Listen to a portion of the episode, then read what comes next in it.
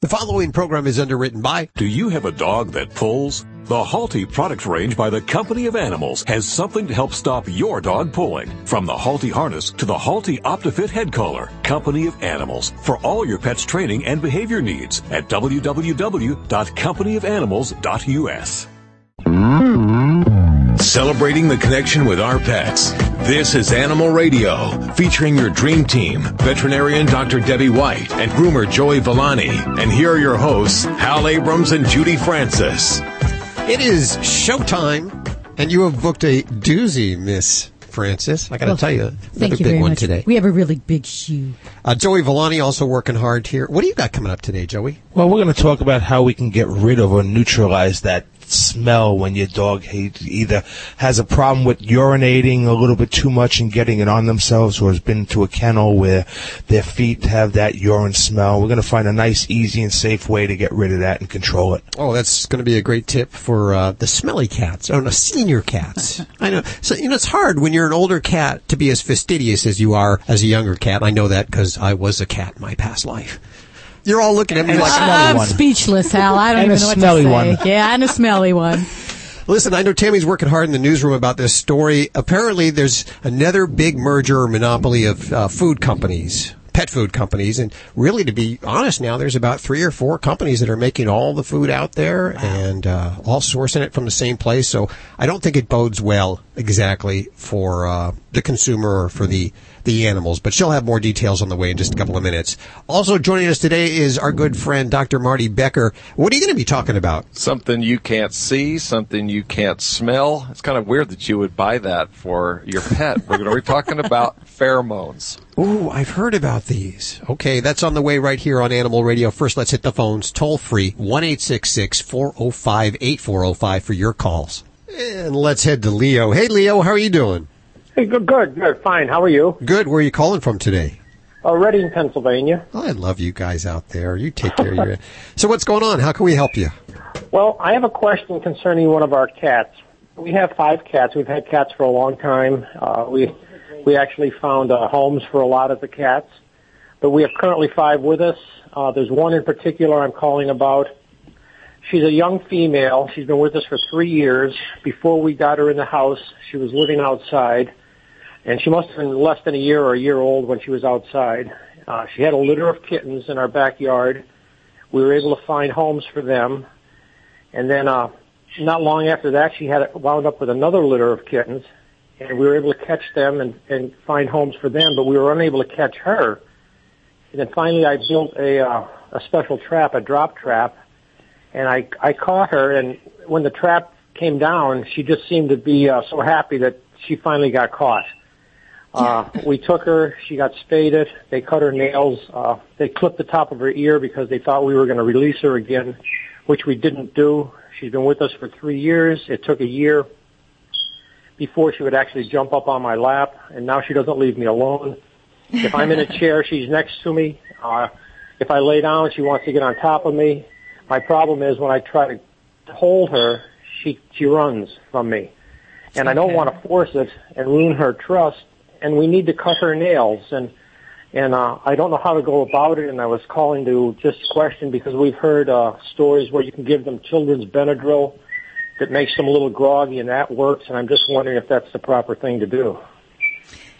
You know, for me, I, I find that Benadryl doesn't always really do a whole lot. And actually, cats can actually have what we call an idiosyncratic reaction. So instead of being drowsy or sedate, it'll make them more hyper. So I'm just never a fan of Benadryl in cats for a sedative purpose. I, I don't think it does a whole lot. Now, if, if she's been to the veterinarian and the veterinarian um, has seen her and will prescribe a sedative, that may be the, the best thing you can do to allow her to handle, um, for you to handle her a little bit more.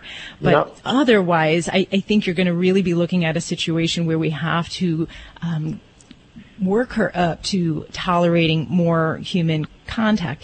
And not every feral cat is going to allow you to pick them up. I mean, there are cats that live in households and people try repeatedly to gain the trust and the physical affection of a feral cat Right. and they just don't always have it in them.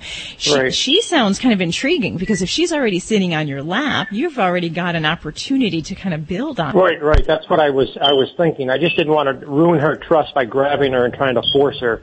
And being Exactly. an outside cat, she's probably gone through a lot, so I don't Yeah. know what kind of temper she has. And, and feral cats, you can't push them, so you really can't force the issue because you will um, set her back. But w- Mm-hmm. what we really want to do is build upon a positive association. Um, Okay. So it may be something that you know we're going to start, and if she's already sitting on your lap, we're going to start Right. training with food. And this is where it might be a little challenging because you got five cats, so Right. we want a hungry cat. So we want her to not necessarily have access to food all the time, and we want her to recognize you as the source of her her food. And then that helps her because if she's a little bit hungry when you get around to training time, it's going to make her more motivated. Cats, Okay. you know, aren't the most motivated for training purposes, Okay, so we have to use we have to use food to the best reward we can. Um, negative reinforcement or correction just doesn't really go very far, and especially even less so with a feral. Um, Right, right. I think they all look at me and they think of food. well, that's good. That's good. So what you can do is basically start training her. And with some cats, and in feral cats, this is one thing that I've had some, some colleagues have a lot of success with this, where they actually clicker train the cat. So they come to accept, um, a treat with the association of a click, and then you can pair that eventually with some other activity. So Right. um, she sounds like she's already very accustomed to your hand. Right, But if we had a cat that didn't even want to come around you, we could acclimate them to being around a human or stepping towards a human by clicking and treating um, Right. at that time. So I would use that as a way and um, Okay. pick up a little uh, training clicker, um, work with that, and then you can just let her say, give, you know, touch her paw, hold her paw, click and treat. And give her Uh-huh. Something really good. You know, cats love uh, the freeze-dried fishy things that smell nasty. Okay, okay. Well, I, I appreciate the information. Yeah, and and if you know we haven't had this baby to a veterinarian, then we may want to actually build up to getting her back to the veterinarian, just so that we can do um, a little bit more of a health assessment, because that's going to be another hurdle you're going to have. Exactly. And we can't just throw them into that. We need to really acclimate. So, you know, build her up to training her to a cat carrier, as well as to having her let you pick her up and you know touching her paw or touching you know her jawline or something like that. Something that Well, I, is can- beyond. I, can do that when she's sitting on me. I, I can do all of that. Okay. It it just when I try to hold her on my lap, then she jumps off. Okay. Well, if she's actually accustomed to you handling her in some ways, you can start to build up and sometimes taking like a Mm-hmm. Right. blanket or um, a towel and just kind of gently putting that over her, just resting it on her back. And then Right, okay. you can click, give her a treat, and just, you know, don't push the issue. And then you gradually build up to just kind of letting her have that towel or blanket over her in a little bit firmer contact. And don't restrain her, but just kind of just use the towel as a way for her to feel something against her. And you build up with time. And, and uh, you know, three Okay. years, gosh, we, we should get this kid back to the vet just to have her checked out. So um, Right, I would, right.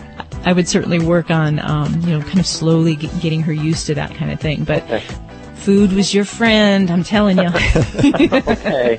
All right. Well, thank you. Hey, thanks for your call, Leo. Toll free at 1 405 8405 to reach out to the Dream Team. We'll be right back. You're listening to Animal Radio. Call the Dream Team now at 1 405 8405.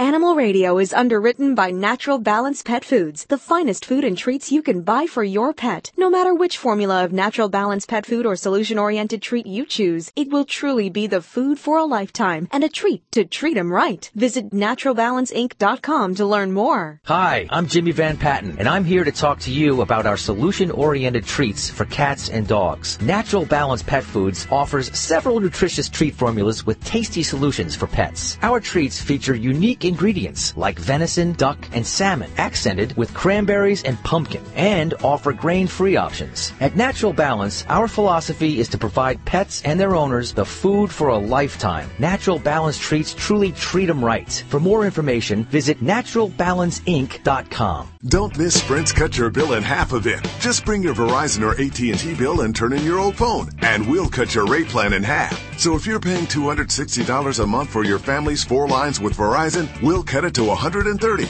Or if you're paying $80 for yourself, we'll cut it to 40. Plus, we'll give you unlimited talk and text in the U.S. and match your data all on the Sprint network. The Cut Your Bill in Half event at Sprint. Bring us your Verizon or AT&T bill and turn in your old phone, and we'll cut your rate plan in half. Visit us at sprint.com slash half price or go to a Sprint store today.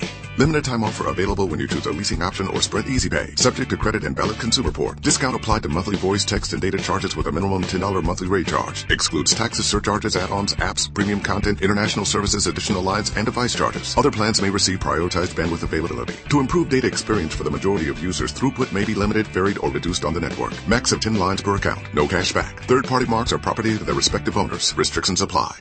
Would you wait several days for your shower to get hot?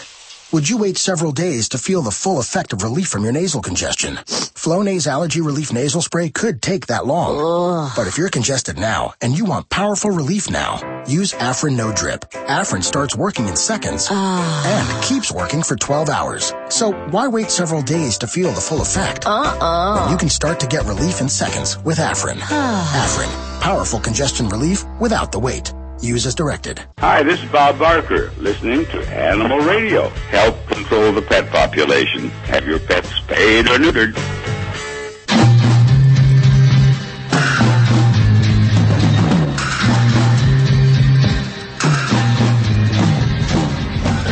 It's toll free 1 405 8405 to reach out to the Dream Team. Dr. Debbie answering your vet medical questions or dog father Joey Villani. And from the newsroom, Miss Tammy Trujillo, what are you working on this hour? This next hour? Well, you know, thinking about this time of year, we got to start working on the income taxes. Oh, no, know? yes. I know, I know, but, but, but, your pet could actually help you, not just holding down papers this year, but actually help you get some money back. Ooh, I like that idea. Uh huh.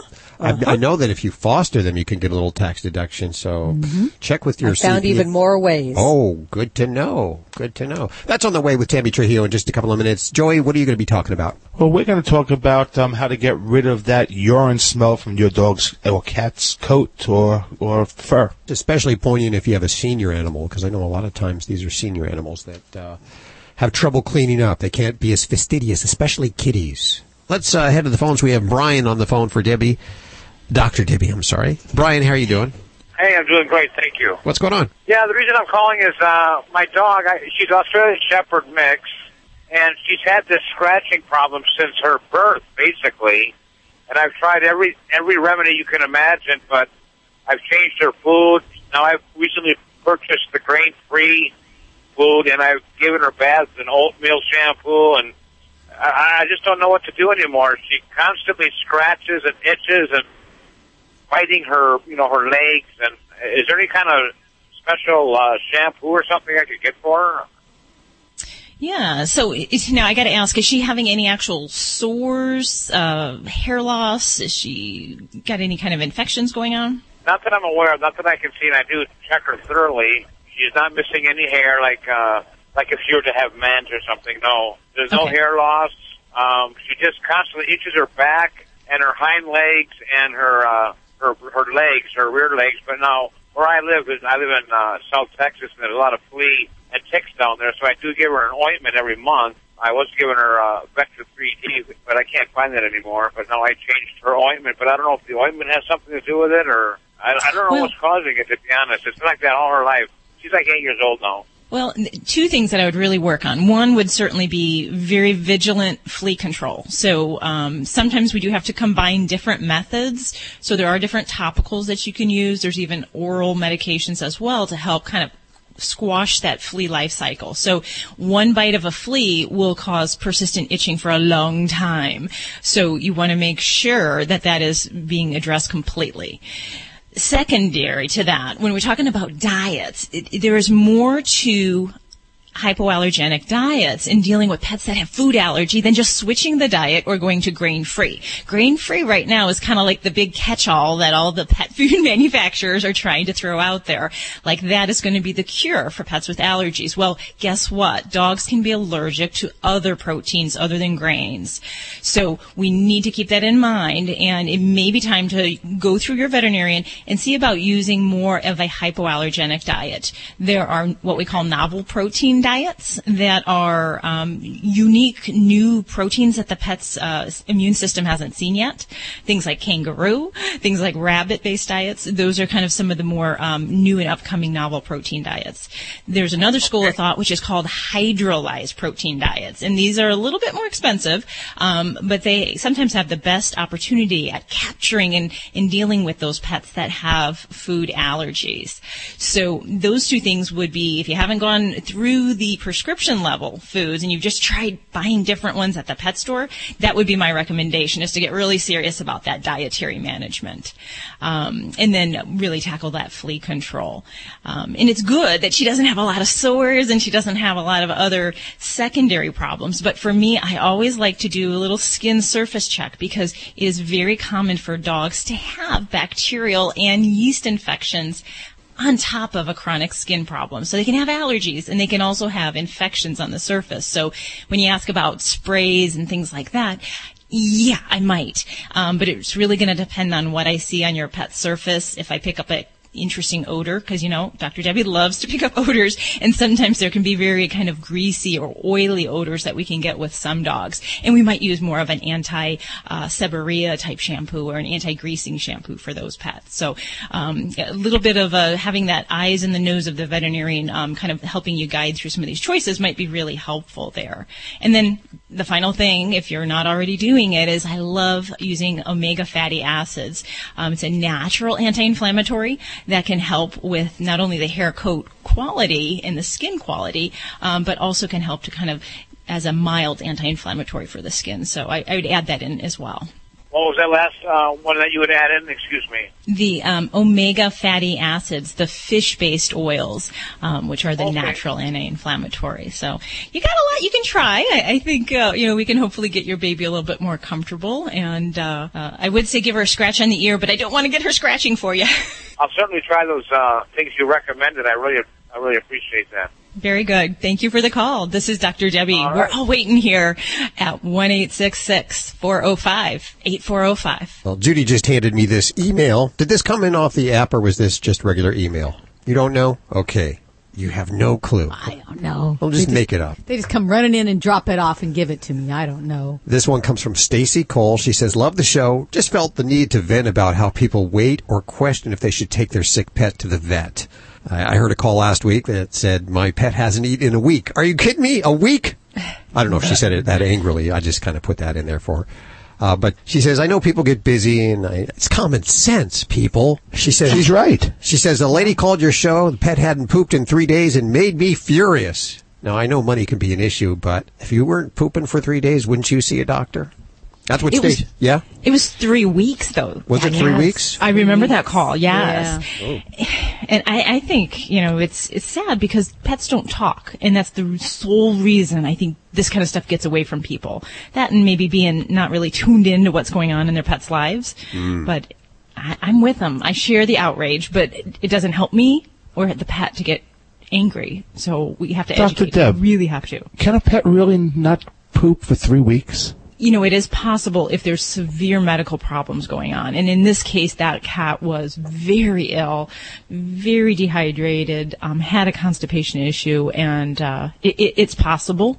Um, but it's a signal that there's something really wrong, and, and you need, as a pet parent, to get proactive.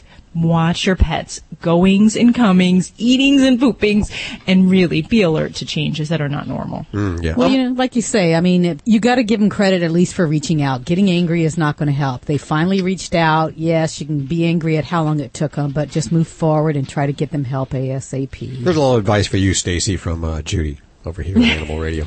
and thanks for your email. You can email us right from the app, the free Animal Radio app, thanks to Drs. Foster and Smith, or you can send your email to your voice at animalradio.com. Hey, Mike, how you doing?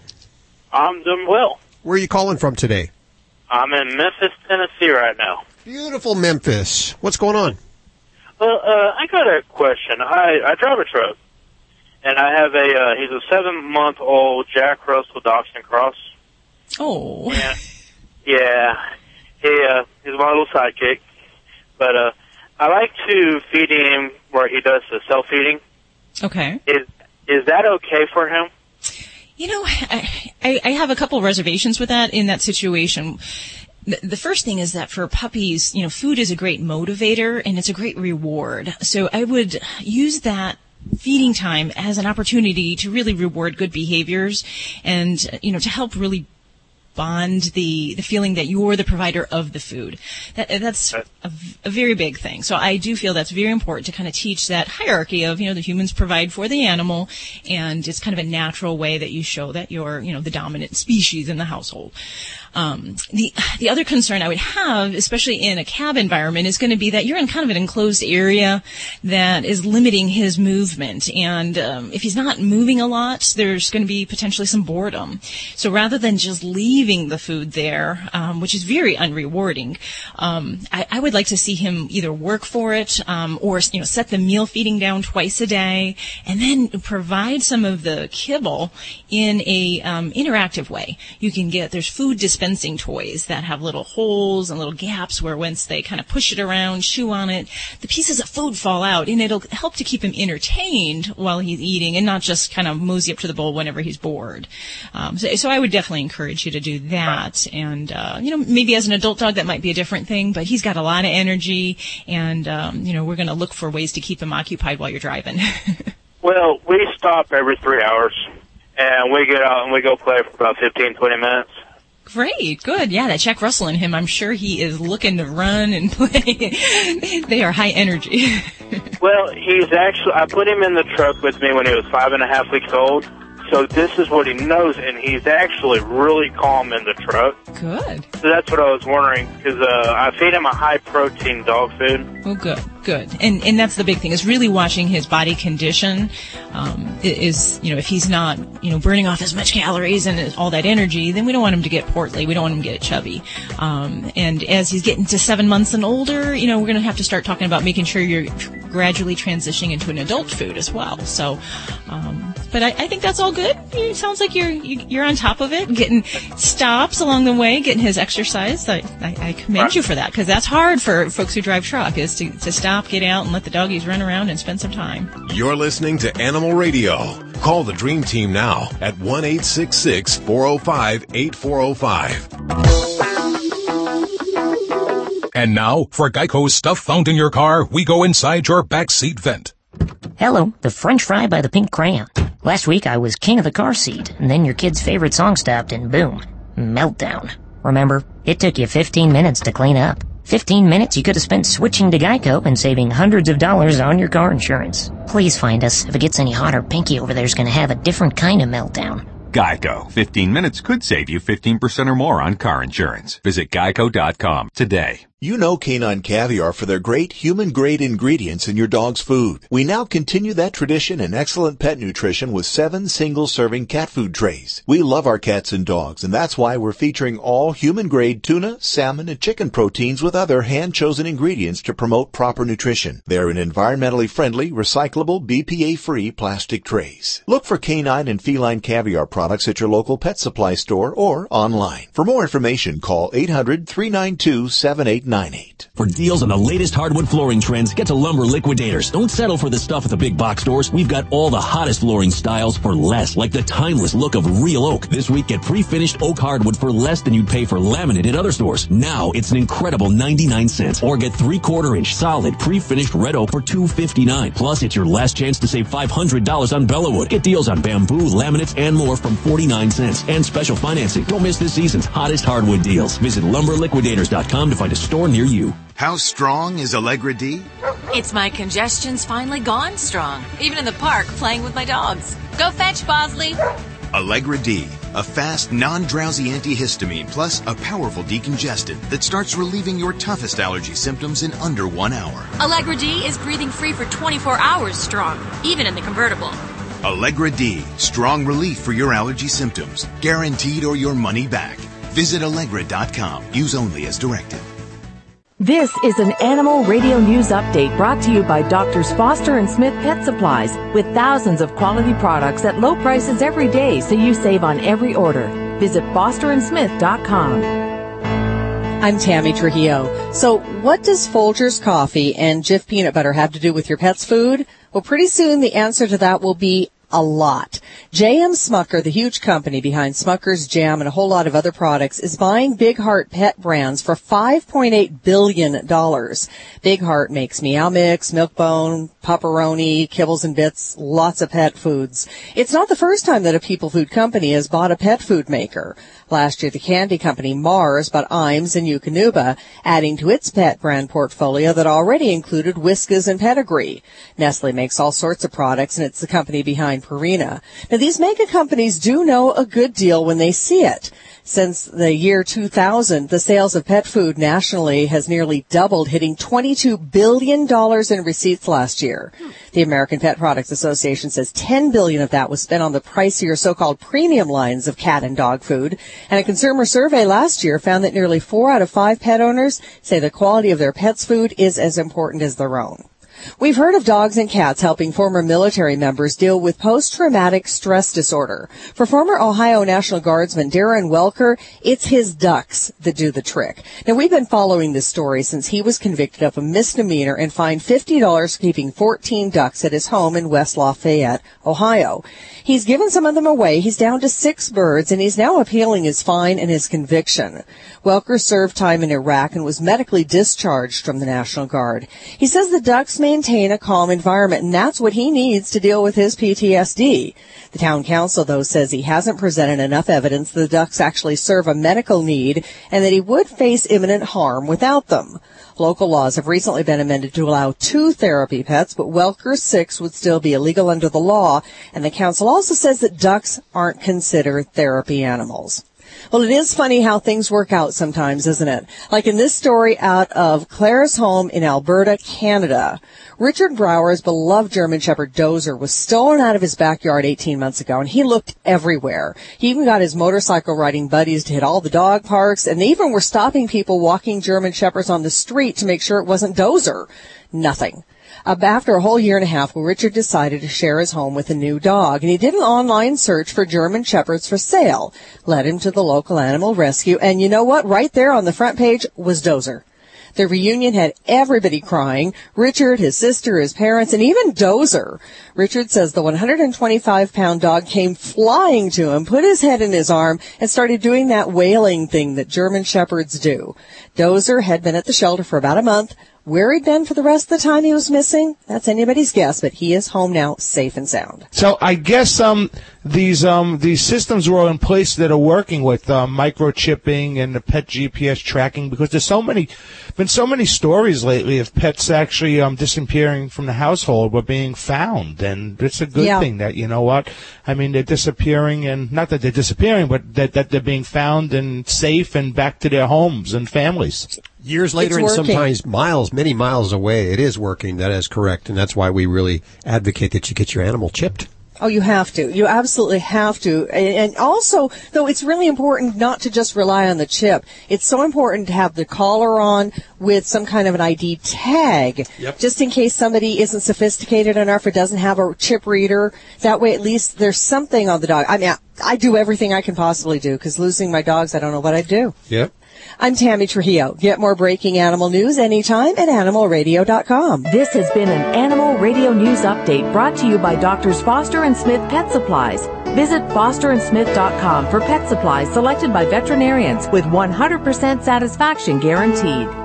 Doctors Foster and Smith, your trusted source for quality, affordable pet supplies. Veterinarian owned with veterinary expertise behind every product. Doctors Foster and Smith has thousands of name brand pet products, including pet medications, all with a 100% satisfaction guarantee. Low prices every day so you save on every order with free shipping on orders $49 or more. Fast service delivered right to your door. Shop online at fosterandsmith.com because your pet's health and happiness come first. At Stella and Chewy's, they're dedicated to the simple proposition that pets should be healthy and happy.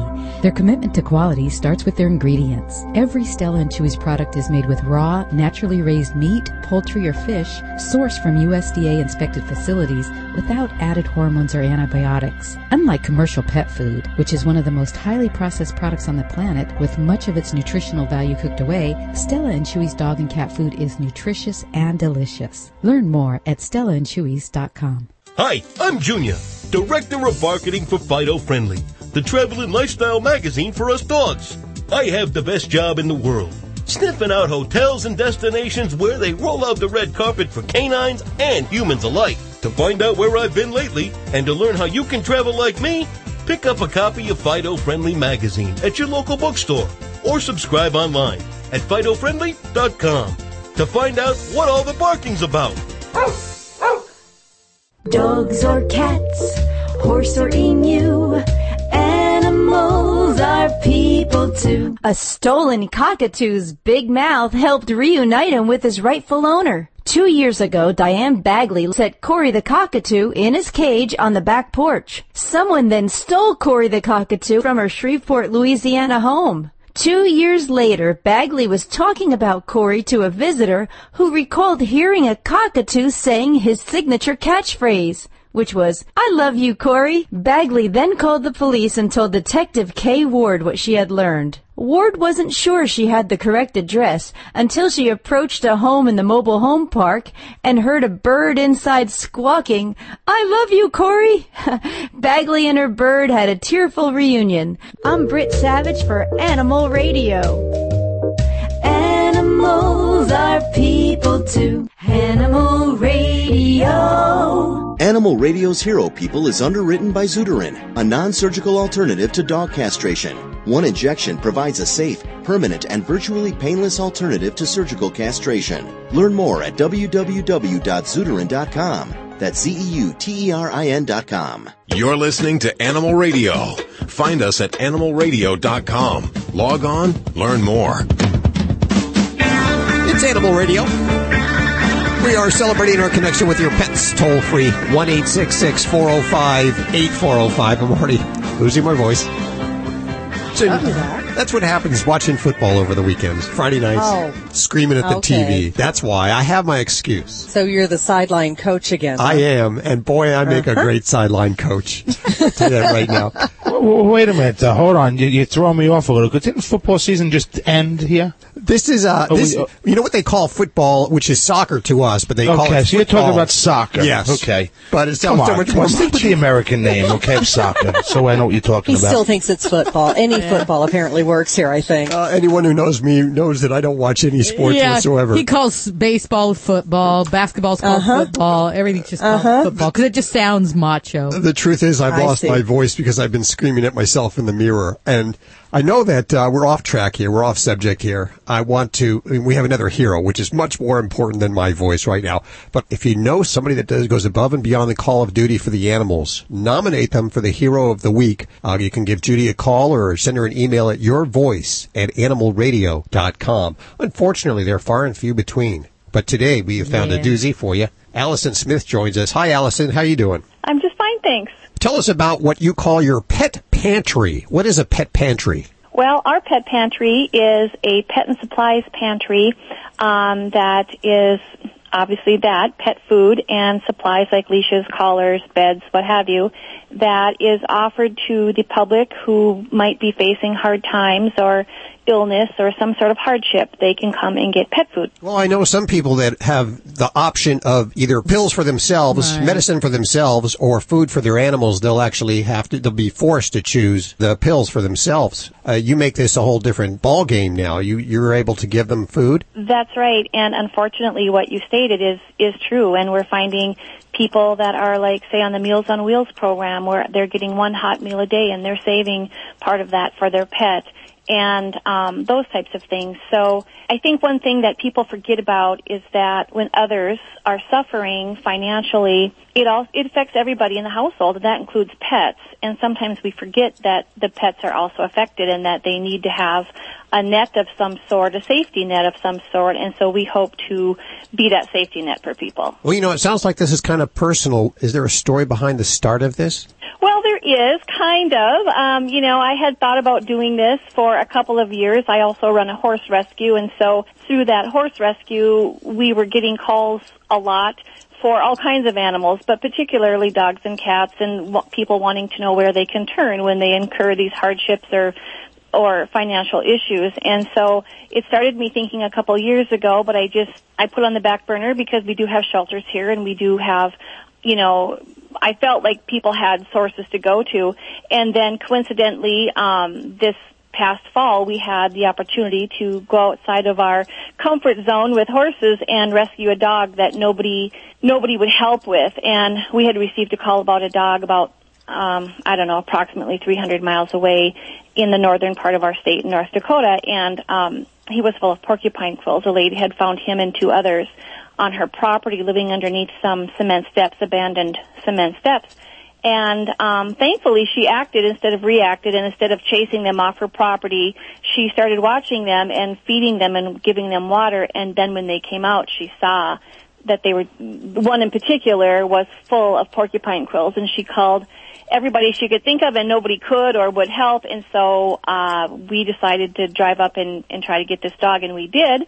And um, we named him Atticus. He's a boxer lab cross, and we thought, you know, maybe now is the time to step up. He was starving because he couldn't eat with the quills, and very thin and very sick. And so I kind of thought, you know, let's honor that and let's get in gear and, and do something. And though this would not be the kind of animal normally we would help, this would be more of a shelter case. It started the ball rolling and um, trying to address starving animals. The other thing that I like to stress to people is that when a person does become financial in financial hardship, sometimes they can go and they can apply for certain programs, whether that's you know using an EBT card or some sort of um, welfare program that might be available to them during this time.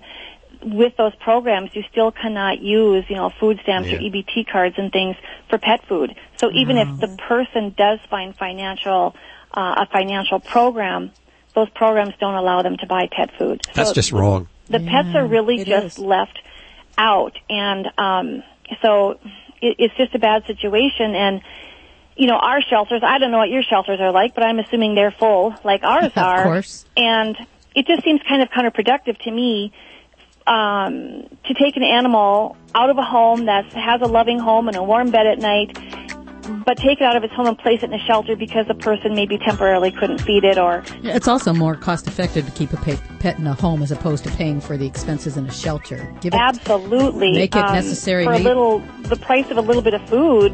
That's it. You're done. You know, Go ahead and give listeners your website. our website is atticuseats.com. Spell it. And that's A T T I S E A T S dot com. And most of our stuff is on our Facebook page, which is also Atticus Eats on Facebook. Very good. We'll put links to everything you've heard right there at animalradio.com. Allison Smith, our hero of the week. Be well, my friend. You've done such good work. Thank you so much. I really appreciate it. Bye now. Bye. Let's head back to the phones. Toll free 1 405 8405. You're listening to Animal Radio. Call the Dream Team now at 1 405 8405. Animal Radio's Hero People is underwritten by Zeuterin, the only FDA-approved non-surgical method for sterilization of male dogs. Zeuterin offers an alternative to neutering male dogs, thus helping reduce the pet overpopulation problem. One injection provides a safe, permanent, and virtually painless alternative to surgical castration. Zeuterin, a permanent and cost-effective alternative to neutering male dogs. Learn more at www.zeuterin.com. That's E Z-E-U-T-E-R-I-N dot com. This is Animal Radio, baby. Hey, Joe. How are you doing? I'm enjoying a perfect day. How are you all today? Oh, the perfect day. Where where are you enjoying it? Well, let me explain. Okay. A great day is waking up on the top side of the dirt, period. This is true. Okay, wherever it is, wherever it is. Per- a, a perfect day is waking up on the top side of the dirt next to my wife. Oh, oh, oh How sweet. I already like you, Joe. Well, thank you. Uh, I am a truck driver, and uh, periodically, uh, let me put the window up. Sorry about that. Uh, from time to time, I bring my wife out on the road. Now, we had two cats with us for five years in the truck, but the company I'm with now does not allow pets. So we have to. You know, my Okay. brother watches over our boys while we're out on the road when I when I can bring my wife out.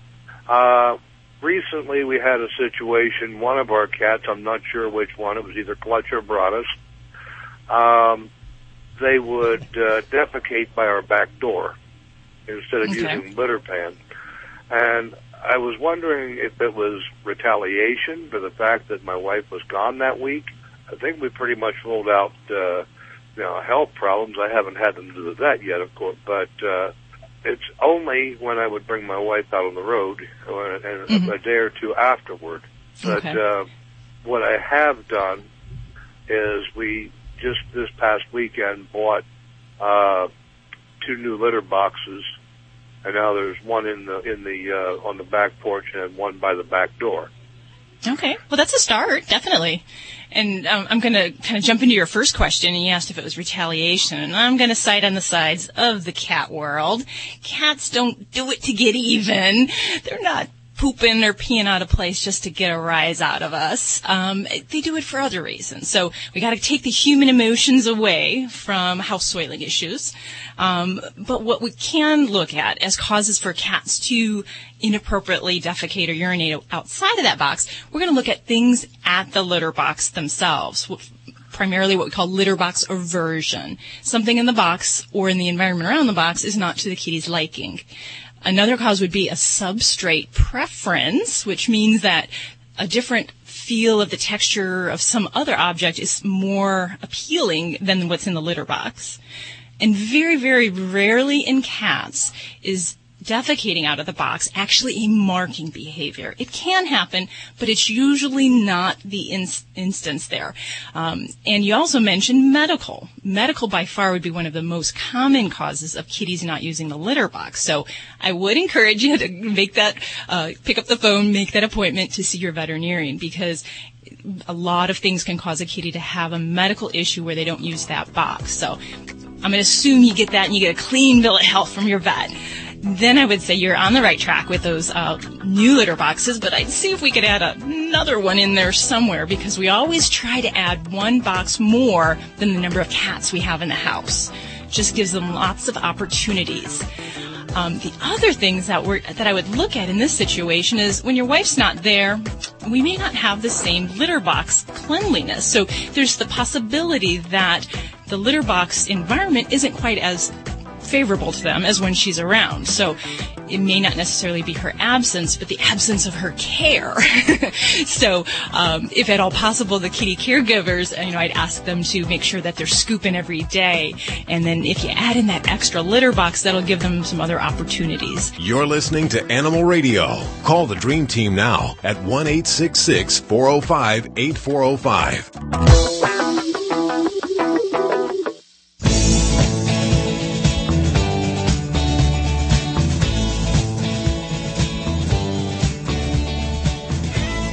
We got more email from Emilio from Mexico.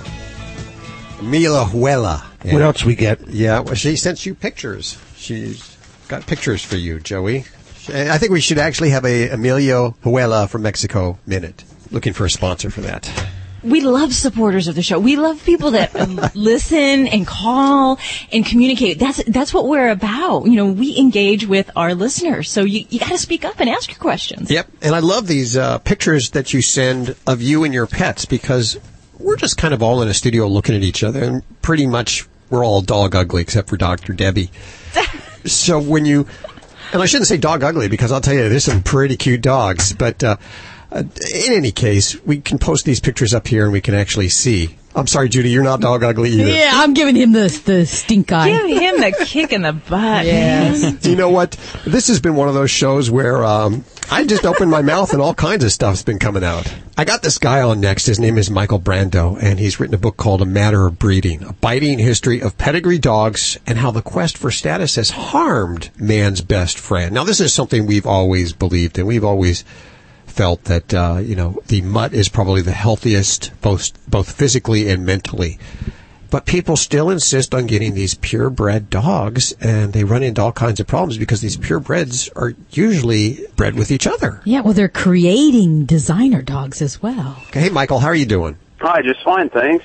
Uh, bear with me today. So, tell us a little bit about what the book's about and your research on pedigree and the mutts and uh, the difference between them. Well, it's a social history, um, which focuses on uh, how we were taught to believe we needed so-called purebreds in the first place.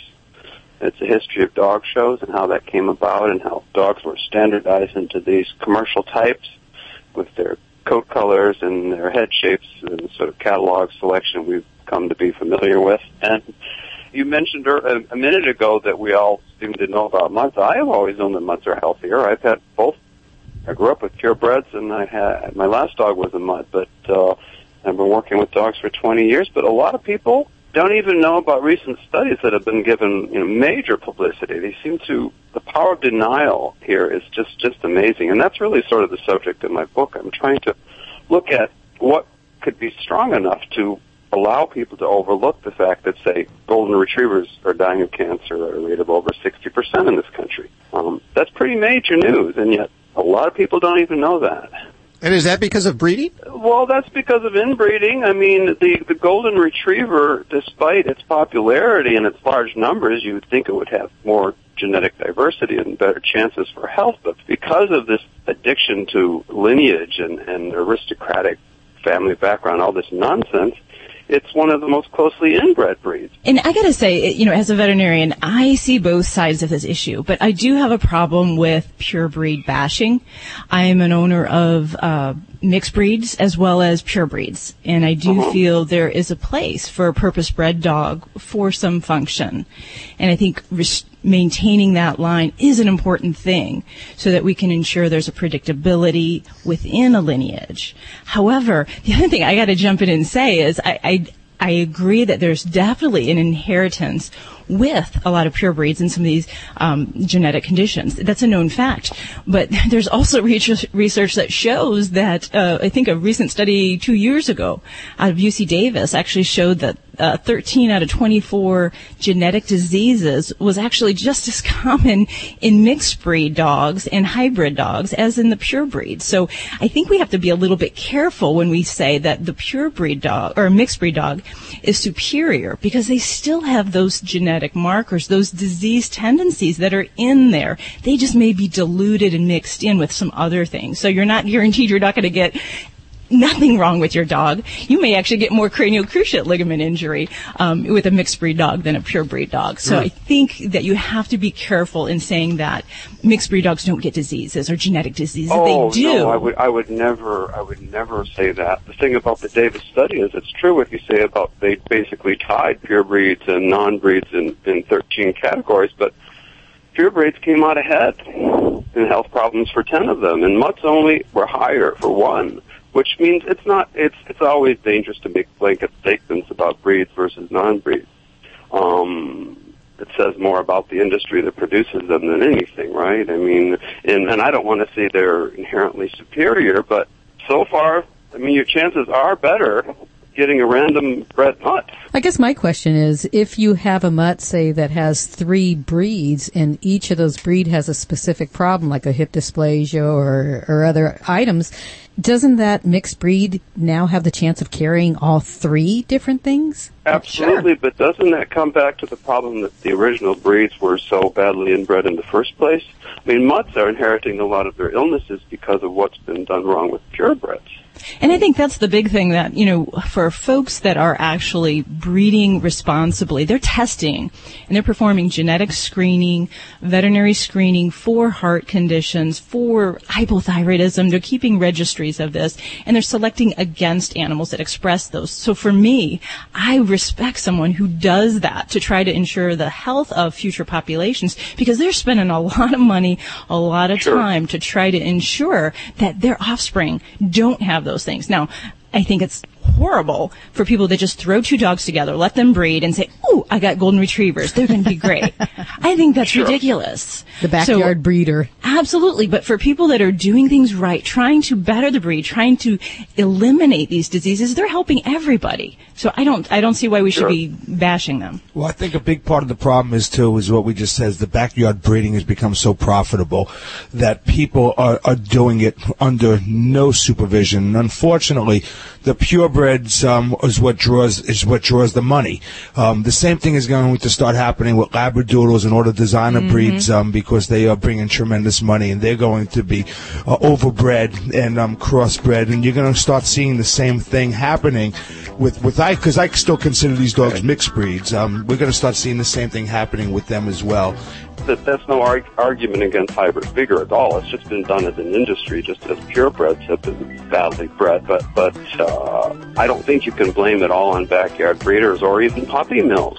Um, I have met so many sick dogs from so-called reputable breeders, and how can the AKC, first of all, gets 40% of its income from puppy mill registration? So it's deliberately, it may give money for disease research, but it's playing both sides. How can that be? Well, I do know you put a lot of hard work into your book, a lot of research there, and I encourage listeners that are intrigued in the, by the topic to pick it up. It's called A Matter of Breeding, A Biting History of Pedigree Dogs and How the Quest for Status Has Harmed Man's Best Friend. The author joining us, Michael Brandow. I have 10 copies to give away right now. 1-866-405-8405. Celebrating the connection with our pets.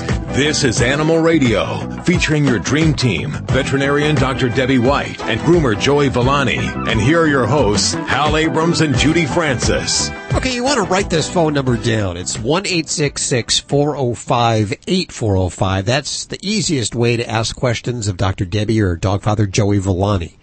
And uh, if you don't need it now, just you'll have it like on your refrigerator. So put it put it there 1 405 8405 you can also ask your questions directly from the Animal Radio app for iPhone and Android, and that of course is a free download.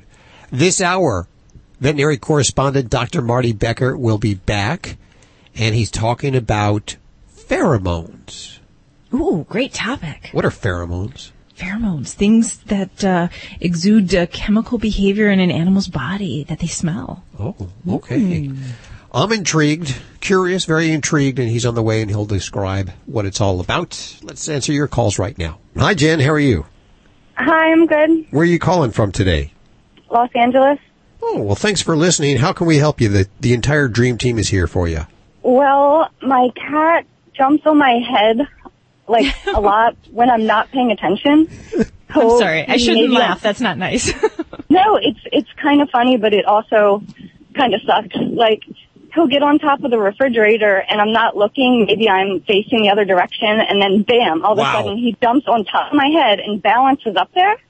Okay. But would he does freak it. me He out. also he leaps from the floor onto my shoulder. Also, Okay. but when I'm not looking, so it's like whiplash.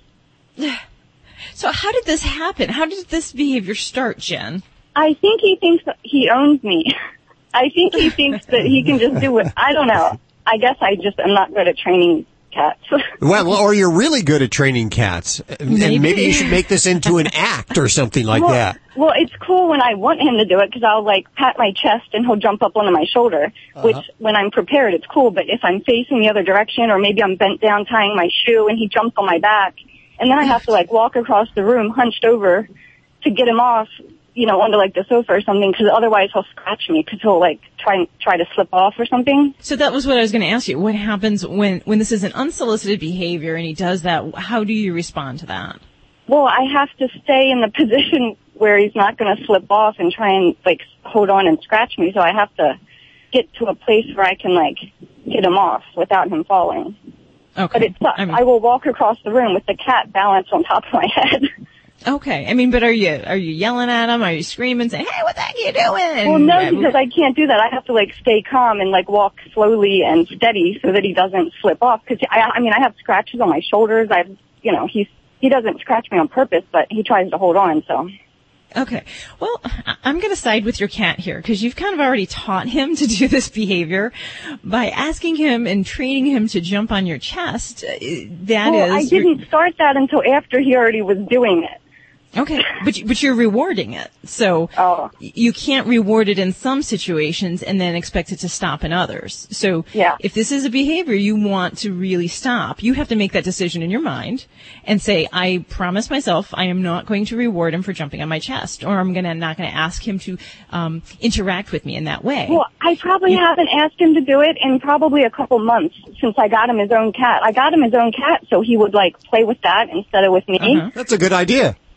Yeah. That well, is.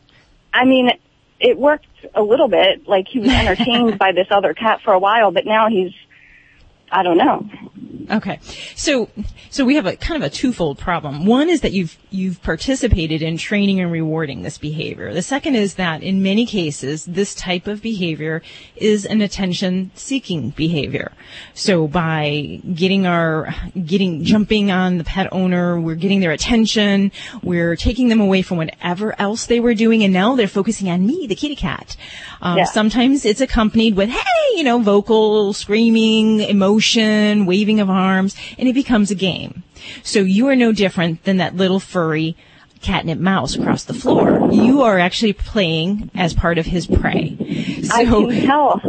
I feel Yes. like I'm like one of his, you know, little den kittens or whatever. Exactly. He doesn't So- I don't have fur to protect me. Okay, so so first of all, like I said, you have to make the decision to stop rewarding this in other situations, and then we really have to do a couple things. One is that we look at increasing the physical activity and um, stimulation that your cat has. So this means playtime that's scheduled throughout the day that does not involve jumping on your body or touching your body in any way. So that may be things like laser pointers, um, interactive feeding toys, um, things like the um, uh, the FroliCat dart, um, pounds yeah, where they those have little the, round things work good with the little track with the ball that goes around. Yes. And, and then for sometimes, you you know, even just giving like cheap homemade toys of plastic bottles with treats in them that you can throw across the room, he can bat around, things to engage that prey drive. You want to be out of the picture and you want to offer other things that that act him to jump, to leap, to hunt in another situation. So that's going to be a big thing. And you really have to schedule that and make that a priority throughout the day. And then, um, you know, really remembering also that you want to reward him when he's being a quiet and calm cat. And, and a lot of cat owners forget to do this because, you know, we're entertained by their antics. Um, but a quiet cat should get our affection and it should get treat rewards. So when you're trying to battle this, you want to find opportunities when your cat is quiet, sitting there doing his own thing and give him a treat. May not mean Okay. you have to pet him, but find that opportunity to reward him and, and engage him when he is being quiet. And then that way you're actually telling him, hey, when you're quiet, I'm going to be around and you're going to get my love, you're going to get food. And for cats, I've talked to callers about this before. Cats, it's about the stomach. You got to make them really appreciate you on the food source. That's the Yeah. really most important thing. And then also, you need to really develop some eyes behind the back of your head because the next step I know. is you ha- have to anticipate when this behavior is going to happen and not get in that situation. Whether well, sometimes be I'll be texting or putting my shoes on, so I'm like looking at my feet. And I mean, this morning I was putting my shoes on, so I'm like hunched over, and he jumps on my back. But I mean, he just laid there, and it's weird. Well, and this know. is he where uses me like a piece of furniture. I feel like. Yes, and this is where you have to make your cat tired, satisfied uh, physically, emotionally, and then learn to anticipate what situations. So if you know bending over and tying your shoes is going to make your cat jump on you, don't do that. Go somewhere else. Safely put your shoes on. Don't put yourself or your cat in that situation. Um, don't expect your cat to react differently by doing the same behavior over and over again. Well, I Um, is- see him sometimes. He'll put, you know, he'll get in a position where I can see he's about to jump on me, and I, I tell him no, you know, and I Eh. try to look serious. Well, and that'll only get you so far. But before you, once you notice that, stop that behavior, move to an alternate location, give your cat something to do, and you want to, you want to cease the response that he's going to have. So yelling at cats doesn't really help. Um, you know, Um, discipline for cats does not help. All it does is it amps up their anxiety and their energy level. So you'll just get a more hyperactive cat that's just waiting until he can pounce on you till you turn your back the next time. He also learned to, he um, pulls out my nose ring and my earring um, when I'm asleep because he knows that I'll get up because then I have to look for my earring because he'll pull, he'll, he's gotten really good at just taking his little tiny teeth and ripping out my nose ring. He's got your number. Wow, man, you, yeah. You know, when, when I had kitties, there was one thing that happened at night. The bedroom door got shut and they slept in the other room because uh, the knocking of things off of the, the bedside would wake us in the middle of the night repeatedly. And if you can't control those situations, you need to control your physical environment. So it's not going to stop. I can't tell you how to make it stop while you're sleeping. Your cat will continue to pull those things out of your nose and your ears. Um, so you, you need to make those decisions in your household on controlling his environment. So Yeah, I feel like I'm living story. in his house. Yep, he is, and you are. Well, Jen, thank you so much for your call today. Toll free, 1-866-405-8405 to reach out to the Dream Team. And, uh, you know, if you want to see a, a bunch of cute kitties running around and having fun, well, the obvious place is our Facebook page where there's dozens of videos of kitties running around. And also the location where you could upload your wacky Wednesday pictures for fun and prizes. And this time, big time prizes. Look what you got there. I know, isn't this awesome? This week we're giving out From Shark, we have the powered lift away vacuum cleaner. Now this is like three vacuums in one. Wow. It's a powerful upright. Uh-huh. Then it has a lift away pod with a powered brush roll. And then it also has a convenient canister with a caddy. It's good for carpets, for hard floors, for everything. And it even has those cool LED lights when you're vacuuming in corners that lets you see where you're, what you're doing. This is a great prize. It is. And if you'd like to pick up on it, all you have to do is head on over to our Facebook page and upload your wackiest pet pictures for this Wednesday's Wacky Wednesday contest. If you don't have any wacky pictures, find some for Because this, is, prize. it's valued at about $300. That is a great prize Yes, there. it is. Uh, go on over there and vote. And while you're there, check out all the good stuff over at Facebook. That's at Animal Radio, by the way. Let's uh, head back to the phones toll free. 1 405 8405 for your calls. You're listening to Animal Radio. Call the Dream Team now at 1 405 8405. How strong is Allegra D? It's my congestion's finally gone strong. Even in the park playing with my dogs. Go fetch, Bosley. Allegra D, a fast, non-drowsy antihistamine plus a powerful decongestant that starts relieving your toughest allergy symptoms in under one hour. Allegra D is breathing free for 24 hours strong, even in the convertible. Allegra D, strong relief for your allergy symptoms, guaranteed or your money back. Visit Allegra.com. Use only as directed. Geico Motorcycle presents Reflections from the Road. Let me tell you, the road is a much more relaxing place since I switched to Geico Motorcycle Insurance and started saving money. With that taken care of, now I can think about deep, important things. Like how come it's a pair of pants when there's only one of them? A real brain teaser. But hey, at least saving money with Geico Motorcycle is as easy as pie. What does that mean anyway? Geico Motorcycle Insurance. See how much you could save.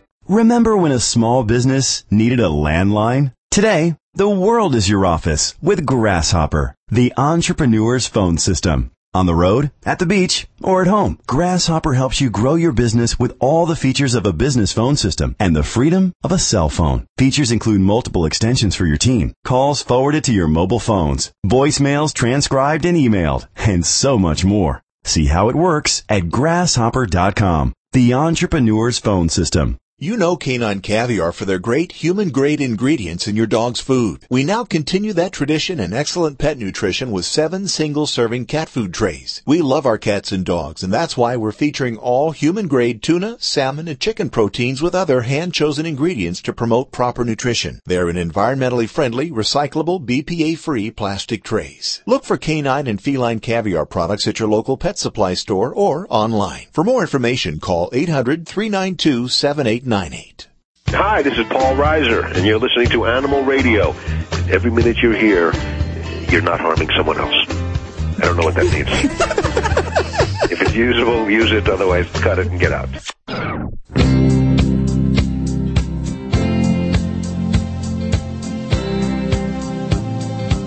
Listen up, if you have a dog that can be a little bit unsociable around other people, other dogs and people, check out the Baskerville Ultra Muzzle from our friends at Company of Animals. It was created by Dr. Roger Mugford. Yeah, that guy. He's always on the show with us. He's a cool guy. He's multi-talented. He's an engineer. He's a media talent. He owns the company and he's created this awesome muzzle. And I'm telling you, if you have a dog that gets into the trash or that gets aggressive or when you go to the vet, you just want to make sure that Everybody's safe. Everybody's safe, absolutely. Find your nearest retailer today at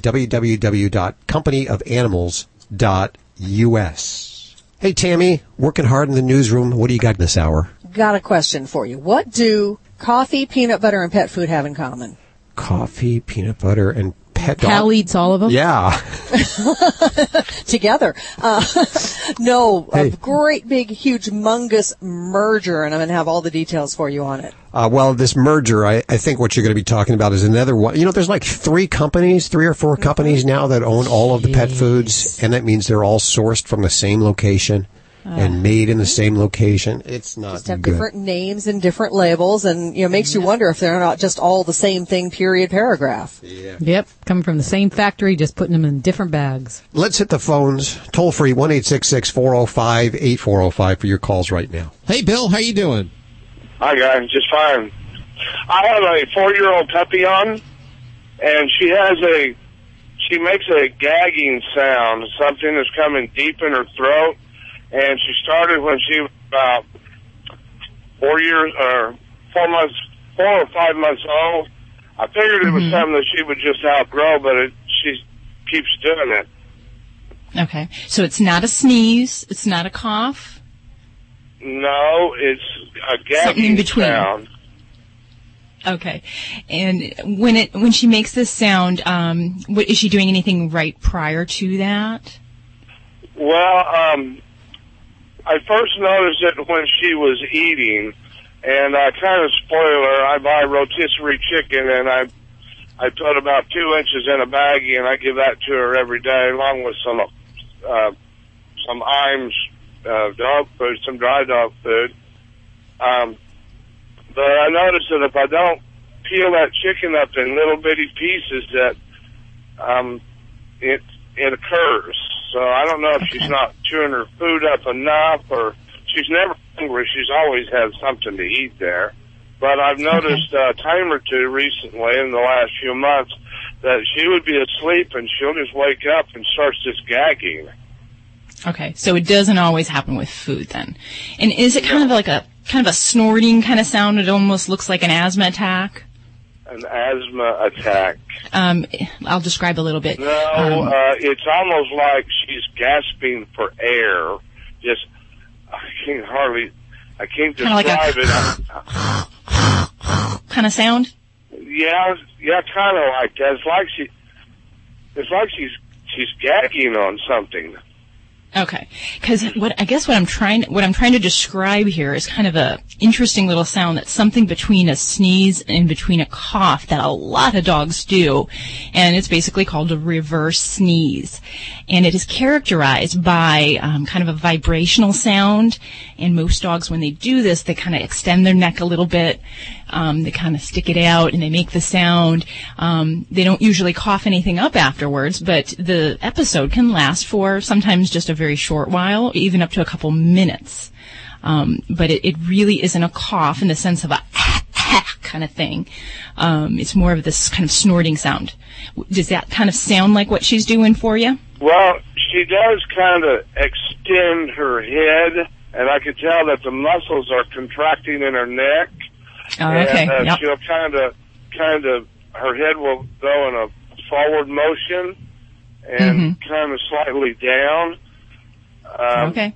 I, I don't believe it's a sneeze. She she sneezed before, and you know it's Yep. a regular sneeze, like a dog. They shake their head when they sneeze, so Yeah, it doesn't I- I- really resemble a sneeze. Okay. I, I definitely think what you're describing sounds like this reverse sneeze sound. And uh, the good news is that it is completely harmless. Um, it is not a sign that she's having severe um, problems getting air. Um, but it is kind of this weird little fit that dogs do. Um, sometimes it's after excitement. Sometimes it's after they're kind of running around or if they pull on their leash or um, just get a little too overworked up. But we do see some dogs that will do it for no reason whatsoever, or even those that wake up from sleep to do it. So there is a little bit of a phenomenon. We don't always know why it happens, but the things I would want to check out um, for your baby are going to be kind of in the nose and the mouth area. Make sure we don't have any bad teeth, because sometimes no, sinus she- problems. I uh, I take her to the vet uh, probably more than most people take their kids to the vet. She had one baby tooth that wasn't coming through, and uh, about a year ago I had her spayed, and I told her to go ahead and take that tooth out and clean her teeth. good. So I mean, Good. there's there. I had a vet tell me that she has there there is a birth defect associated with either the throat or the esophagus, but it's way down deep and it's it's not operable. It's just they they have tried it in the past, but it's just not successful. Yeah, and, and that's- I, I don't That's know. definitely something a little different than what we're, we might be talking about. Um, what you're ref- referring to is something called a collapsing trachea. And that is Yeah. common in, in small breeds, yeah. And that with that, they really will do more of a true cough. So you'll have coughing episodes that can kind of happen in the same scenarios, but more with excitement. So if we're seeing more of this kind of kind of snorting, tense neck episode, I'm going to call that reverse sneezing, and I'm going to say, well, we can consider things like antihistamines to try to make that better, and you know, check to make sure our eyes, nose, all that stuff are clear. There's no sign of any other deeper infection. In some cases, we don't do anything at all. We just kind of calm the pet, help them through the episode. Um, and only in some really rare cases will we have to go through some medical workup where we have to do things like looking for nasal mites or some weird things that could be going on in the, in the nose. So for the most part, reverse sneezing, I'm going to tell you, if it doesn't hurt her that much and it doesn't bother you, I'd let it go. Otherwise, try an antihistamine for that. uh, she don't act like she's suffering other than you know uh, she's making this weird expression on her face and and everything indicates that she's choking she's gasping for air you know Yeah. and naturally you know my heart skips a beat but it don't last but just a few seconds if maybe 10 seconds at the most and it clears right up Good, good. And I'd have to tell you, Bill, I have, when I did emergency call, I got calls about reverse sneezes all the time with very panicked uh, pet parents. So um, you're not alone in your concern, but you should feel a little bit of comfort knowing that it's not anything harmful. Just talk to her calmly, stroke her throat when this happens, and she'll come through it. So I hope that gives you some peace of mind there. This is Dr. Debbie with Animal Radio at 1 405 8405. You're listening to Animal Radio. Call the Dream Team now at 1 405 8405. Um, yeah, hold on one second. I'm just going to pull over so you don't hear the buzzing in the thing. Are, And have you been driving? Yeah, yeah. We're in Vermont, and I could lose you at any moment. But what is it you want me to say? Wendy Malick, Animal Radio, Spay and Neuter. So, uh, hi, this is Wendy Malick, Okay, listening to Animal okay, I got it. Okay. Hi, this is Wendy Malick on the Animal Network, and don't forget to spay and neuter. Animal Radio. Oh, sorry. Hi, this is Wendy Malick on Animal Radio. And do not forget, spay and neuter. If you have a dog that pulls, like I do, come here, Max, and let me put on the Halti harness. The Halti harness will help your dog stop pulling by providing front body control, Check out the Halti range by the Company of Animals. It includes the Halti Training Lead, Halti Head Collar, Halti Training Harness, and the OptiFit Head Collar, which comes with a DVD training guide. To find a Halti range retailer near you, visit www.companyofanimals.us. It will change your life. Good boy, Max. Would you wait several days for your cell phone to fully charge? Would you wait several days to feel the full effect of relief from your nasal congestion? Flonase Allergy Relief Nasal Spray could take that long. But if you're congested now and you want powerful relief now, use Afrin No Drip. Afrin starts working in seconds ah. and keeps working for 12 hours. So why wait several days to feel the full effect? Uh-uh. When you can start to get relief in seconds with Afrin.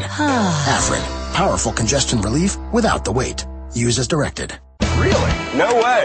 Hey, I'm Eric from Sam Adams, here to get craft beer drinkers' reaction as they secretly taste Sam Adams Boston Lager. It's got a good body. It's got a great taste. It's very smooth. I, I like that. You think you've had this beer before? No. This is Sam Adams Boston Lager. Sam Adams, like, I was good yes. say Sam Adams. That's easy to drink. It's tasty. It's a very flavorful, drinkable beer. Smooth, but it does have flavor. I love a Boston Lager. What this test did is it put Sam Adams back on the map for me. Boston Beer Company, Boston, Mass. Save responsibly. For deals on the latest hardwood flooring trends, get to Lumber Liquidators. Don't settle for the stuff at the big box stores. We've got all the hottest flooring styles for less, like the timeless look of real oak. This week, get pre-finished oak hardwood for less than you'd pay for laminate at other stores. Now, it's an incredible 99 cents. Or get three-quarter inch solid pre-finished red oak for 259. Plus, it's your last chance to save $500 on Bellawood. Get deals on bamboo, laminates, and more from 49 cents. And special financing. Don't miss this season's hottest hardwood deals. Visit lumberliquidators.com to find a store near you. Hi, this is Joyce DeWitt on Animal Radio. Please spay and neuter your animals. Thank you. This is an Animal Radio News Update brought to you by Doctors Foster and Smith Pet Supplies with thousands of quality products at low prices every day so you save on every order. Visit fosterandsmith.com. I'm Tammy Trujillo. It is that time of year again. It's time to start thinking about getting the income taxes done. And your pet might actually come in handy here. Now, of course, if you have a cat, it's always available to help you sort out the papers or lay down on them so they don't get moved. But there really are some very financially practical ways that your animals can help your bottom line. For example, guide and guard dogs are potential write-offs. If the pets figure into your profession, like you race them or have show animals, some of the expenses associated with caring for the animals can be deducted. If you foster pets, a portion of the cost of their food and care can be written off. And here's an interesting one. You can write off some tax dollars if you set up a trust for your pet. Financial website Bankrate spoke with a law professor who said most states will allow pet trusts. Now last week we had the story of Bart. He's the cat that was hit by a car and buried because they thought he was actually dead, but he was actually still alive and dug his way out and made it to his neighbor's yard. Now he was badly hurt. He is recovering amazingly well at the Humane Society of Tampa Bay, Florida. That's the good news. Bart is now officially and fondly known as the zombie cat. And if you think his story couldn't get stranger, well think again. A few days after he arrived at the Humane Society, the group decided not to return Zombie Cat to his original home. His previous person had not only buried him, but had been unable to pay for his medical care afterwards. Now the center has had to put on ex- extra staff after getting a call that some people were going to storm the building and take the cat. The police are also keeping an eye on the situation. The Humane Society intends to put Zombie Cat up for adoption, but his recovery will take many more months before anything like that can possibly happen. Okay, now this is a really interesting idea. If you stay at one hotel in North Carolina, you may end up meeting a brand new friend. A rescue called Charlie's Angels has teamed up with Asheville's Aloft Hotel, which was already a very dog-friendly hotel. What they're doing now is a volunteer brings an adoptable dog and they greet people as they come into the hotel. If somebody happens to fall in love, they can put in an application to adopt the dog. There's also a short waiting period. This is smart. So people really think about it and don't adopt on a whim. So far, some 20 dogs have found new homes through the hotel program. The program gives the dogs a chance to get out of the confines of a shelter, relax, and really show off their personalities. And it's an idea that's actually catching on. There's a rescue out of Los Angeles that's in taking adoptable dogs for meet and greets at a retro clothing store and having some good success. I'm Tammy Trujillo. Get more breaking animal news anytime at animalradio.com. This has been an Animal Radio News Update brought to you by Doctors Foster and Smith Pet Supplies. Visit fosterandsmith.com for pet supplies selected by veterinarians with 100% satisfaction guaranteed. Doctors Foster and Smith, your trusted source for quality, affordable pet supplies. Veterinarian owned with veterinary expertise behind every product. Doctors Foster and Smith has thousands of name brand pet products, including pet medications, all with a 100% satisfaction guarantee. Low prices every day so you save on every order with free shipping on orders $49 or more. Fast service delivered right to your door. Shop online at fosterandsmith.com because your pet's health and happiness come first. Would you wait several days for your shower to get hot? Would you wait several days to feel the full effect of relief from your nasal congestion? Flonase Allergy Relief Nasal Spray could take that long. But if you're congested now and you want powerful relief now, use Afrin No Drip. Afrin starts working in seconds ah. and keeps working for 12 hours. So why wait several days to feel the full effect? Uh-uh. You can start to get relief in seconds with Afrin. Afrin, powerful congestion relief without the wait. Use as directed. I'm a mid-century architectural wonder, a house made entirely of glass. So you can imagine my fright when giant pieces of hail started falling from the sky. Did I mention I'm made entirely of glass? Everyone was running here, running there, trying to get out of the house, but what am I to do? I am the house. Your house can't protect itself. That's why the Geico Insurance Agency helps make it easy to switch and save on homeowners insurance. You could save even more when you combine your homeowners with an existing auto insurance policy. Call Geico, go to geico.com, or visit your local office. How strong is Allegra D? It's my congestion's finally gone strong. Even in the park, playing with my dogs. Go fetch, Bosley. Allegra D, a fast, non-drowsy antihistamine plus a powerful decongestant that starts relieving your toughest allergy symptoms in under one hour. Allegra D is breathing free for 24 hours strong, even in the convertible. Allegra D, strong relief for your allergy symptoms, guaranteed or your money back. Visit Allegra.com. Use only as directed. You're listening to Animal Radio. Find us at animalradio.com. Log on, learn more. Hey everybody, this is Kenny Lee Lewis from the Steve Miller Band. Just want to tell everybody out there on Animal Radio, thanks for loving your pets.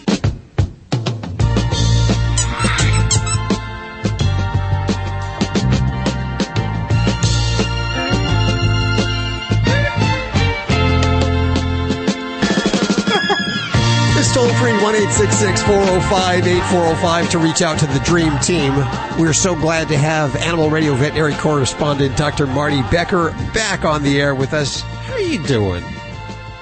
Oh my gosh, friends, I've been on a whirlwind trip. I've been gone a month. Just got back home at 4 o'clock this morning after being gone a month. Oh, holy so. So where but were it's you? nice. I went to the world's largest veterinary conference. Um, I know they argue with another one, but uh, the North American Hey, Veterinary man. Conference in Orlando is supposedly the world's largest. Uh, the Western Veterinary Conference that comes up in uh, about a week in Vegas is also they're neck and neck, but it's a friendly competition. And I might say that on the western side we have Dr. Debbie.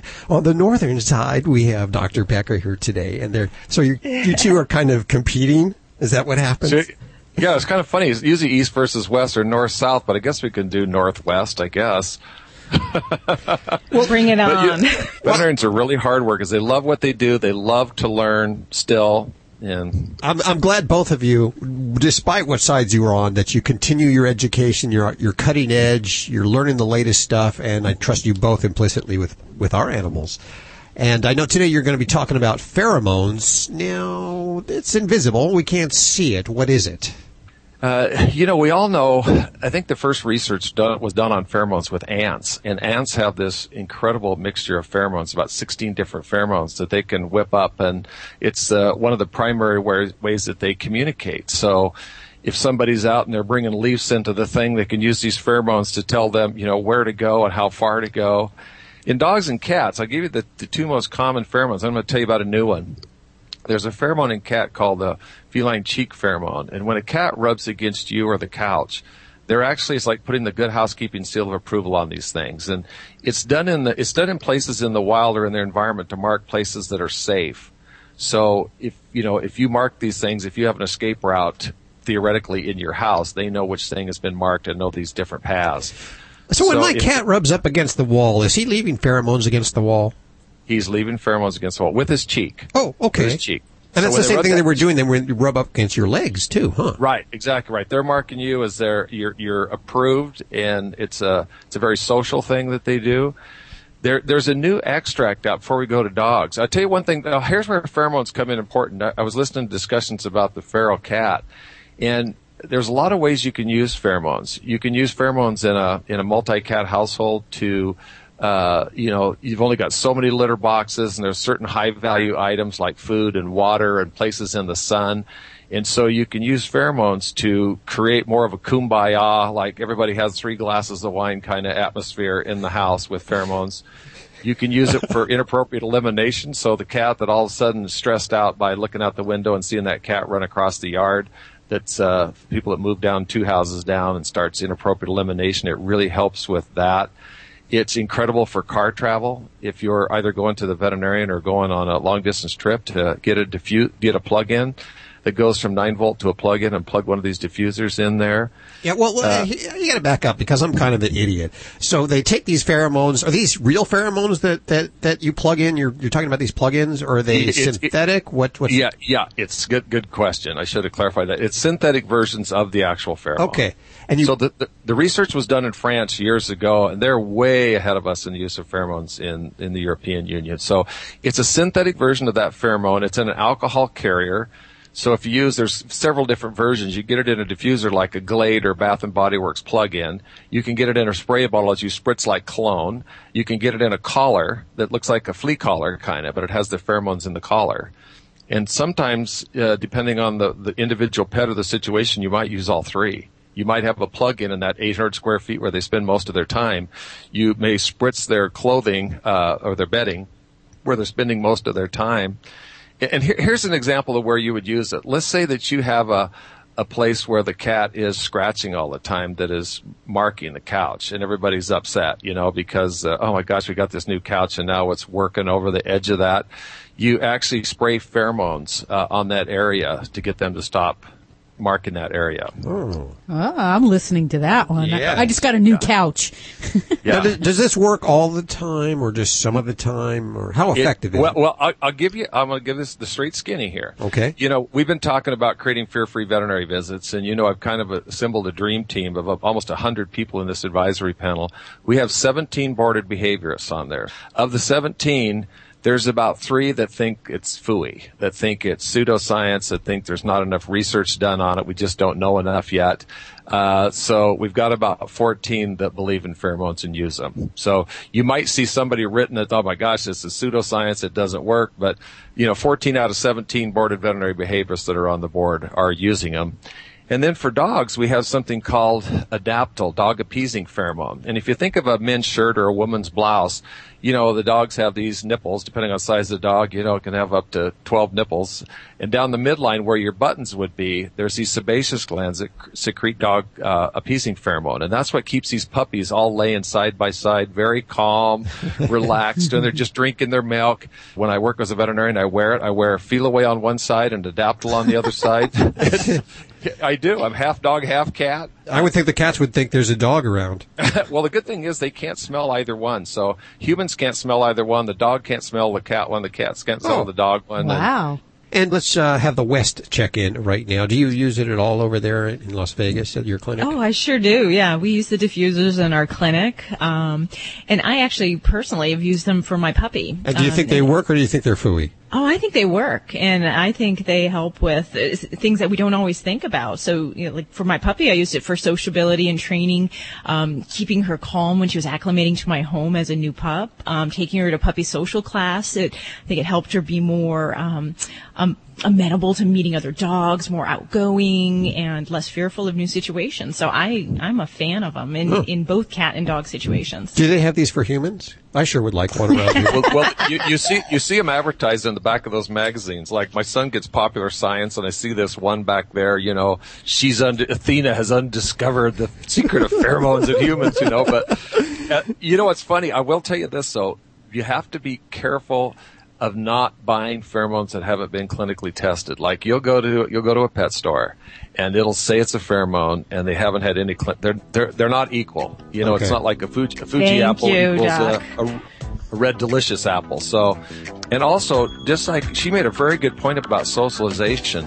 This is one of those things when you have puppy classes, those little wipes, you know, like a wipe you get when you eat ribs and they give you that little foil pack with Yeah. a wipe in it. Uh-huh. You can actually get these from your veterinarian And so when, when you're taking your pet to the vet, you wipe the carrier down, you wipe your hands with this, you put it, this on the leash, wipe it down, and uh, it makes such a difference for you as an owner taking a pet to the vet or for grooming or boarding or on a trip. Well, all good information coming to us from veterinary correspondent Dr. Marty Becker. Check out his website, drmartybecker.com, and we'll put links to everything you've heard on today's show over at animalradio.com. And we're going to head back to the phones next for your calls for Dr. Debbie and dog father Joey Villani. Toll free, 1 405 8405. You're listening to Animal Radio.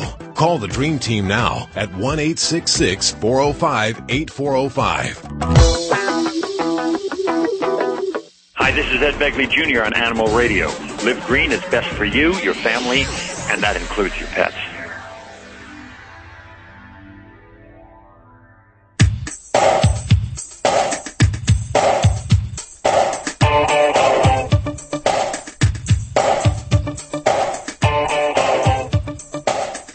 Animal Radio.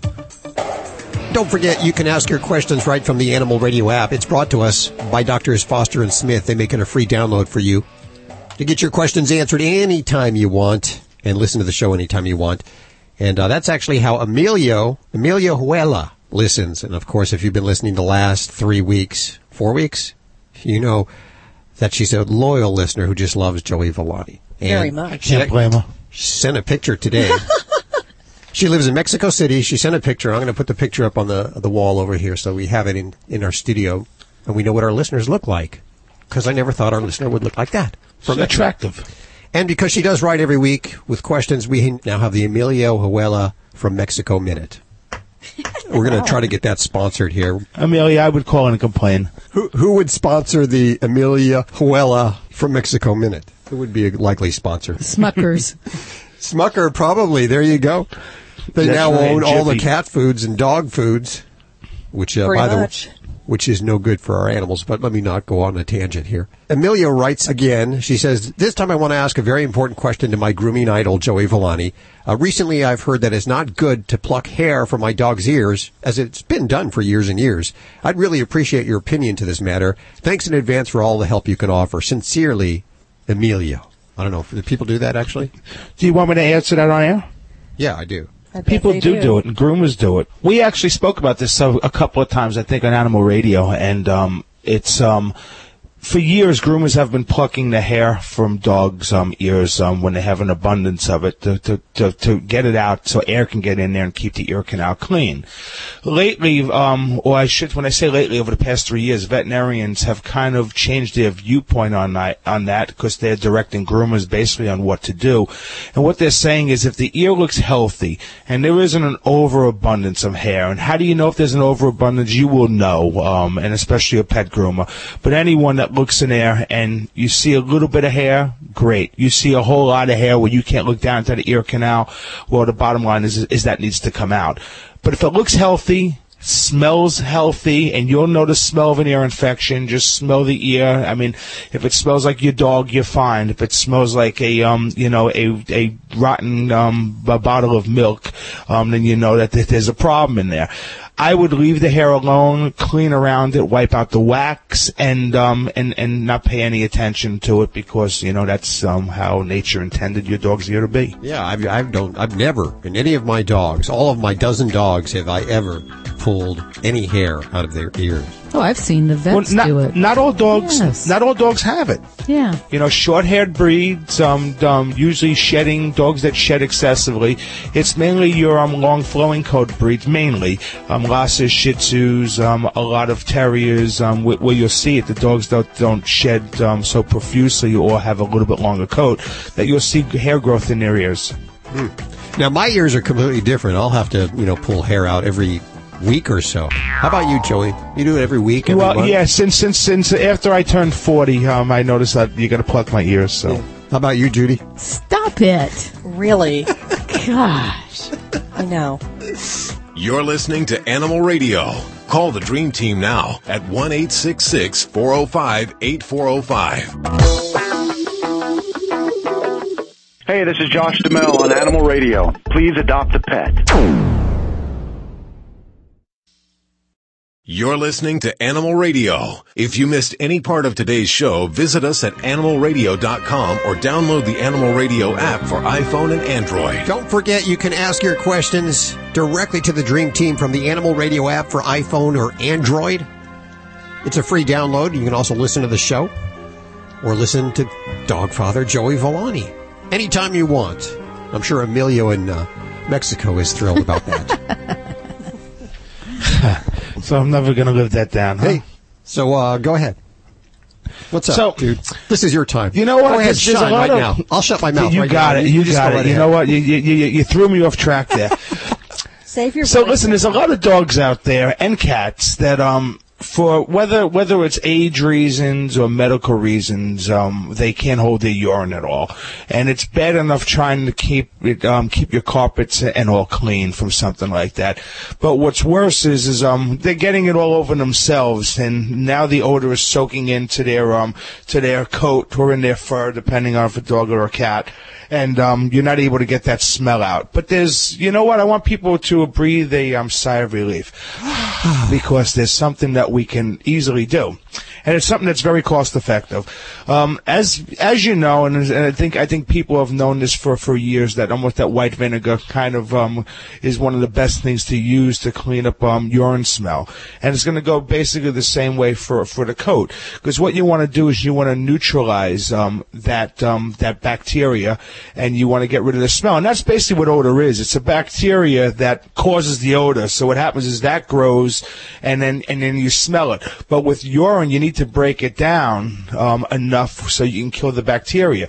So what happens is with white vinegar, it's going to neutralize it and it's going to break it down, but you need a little bit of help. So this is what we're going to do because if I use white vinegar straight, um, it may not be all that comforting for your pet's um, skin, and it may not smell much better unless you really like the smell of vinegar. Um, and then you can make a salad.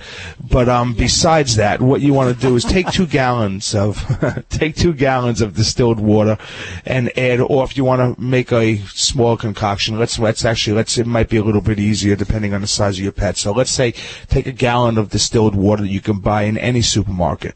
And the reason why I use distilled water is the properties are going to last a little bit longer. It's not going to break down on you so quick, and, and this mixture will spoil after a while, like everything else. So if you use distilled water, it'll prolong the lifetime of it. So you're going to get a gallon of distilled water. You're going to mix a half a cup of white vinegar, and then you're going to put in an eighth of a cup of baking soda, all household I- items. The baking soda is going to agitate um, with the vinegar, which is going to help break down the urine. You can sponge it on or spray it on. Now, I recommend either if you're going to spray it on to um, use a sponge or a cloth to go over it because you want to be able to break it down. Okay, you want to get that tackiness and, and, and, and get rid of it. And once once you emulsify that down, the vinegar and the baking soda are going to do their trick. Let it dry, brush it through, and you shouldn't notice any more or much more um, smell. If you still smell a little bit, you can you can go back over it. This is something that you don't have to worry about irritating. You could do it as much as what's necessary because a lot of the older pets, you know what? I mean, they could be urine five, six, seven, eight times a day, you know, depending on you know how long they can hold it. And some of these dogs and cats, um, besides that situation, are perfectly healthy pets. So um, and people have put um, their pets down because of it. So this is a nice, easy way where you know what we can we can help, and um, you can keep that odor down and keep your pet comfortable because I'm sure they don't like it either. People have actually put their animals down because of that. Sure. Yeah, How I've, I've. I've, I've, I've, Yeah, I've because known of the people urine. because They because of the urine. I mean, Yeah. I've known people that that have diapered their um, pets because they make um. It's like pet depends. They make them. The problem is is the odor that's there from it because the urine, even though it gets sucked up into the into the diaper itself, it still gets gets on the coat and seeps into the coat, and sometimes the smell could be horrible. Um, but if you use this this mixture, which works wonderful, and to be quite honest with you, I mean, you can also use the same mixture on your floors as well, and, and it'll remove that.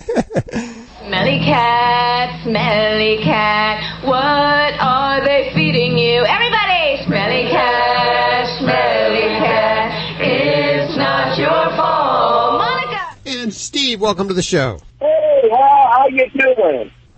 Doing okay. I just got a doc. I got one comment, Dr. Debbie, and two quick questions. Okay, go for it. Okay.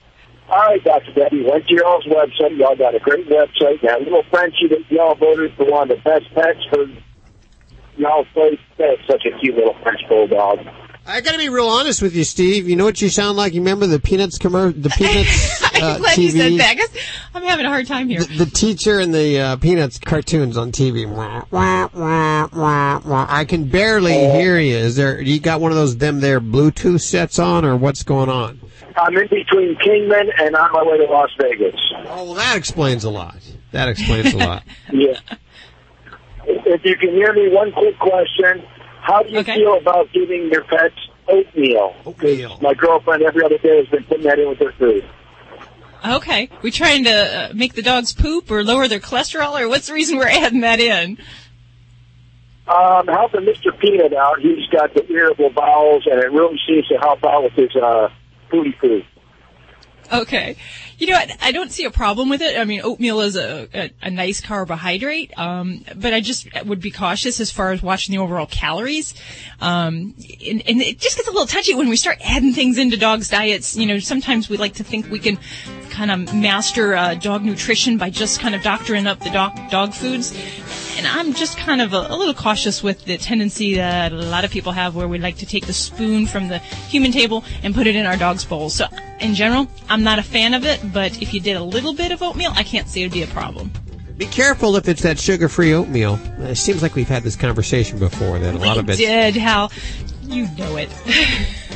Well, that was truly jam-packed, Judy. I want to thank Dr. Marty Becker, Michael Brandow, and Allison Smith. What a wonderful hero she was. Yeah. Is, I should say. She is. Be sure to check out Dr. Debbie's books, Yorkshire Terriers, Shih Tzus, Pugs, Mini Schnauzers, How to Be Your Dog's Best Friend. These are Kindle books, and uh, it doesn't mean that you can't use them on your iPad. There is actually a Kindle application for your iPad.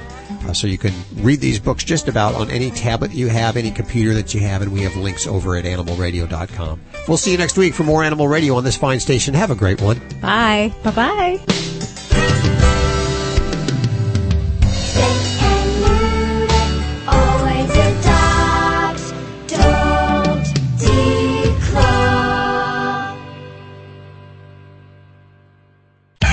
Is Animal Radio. Network.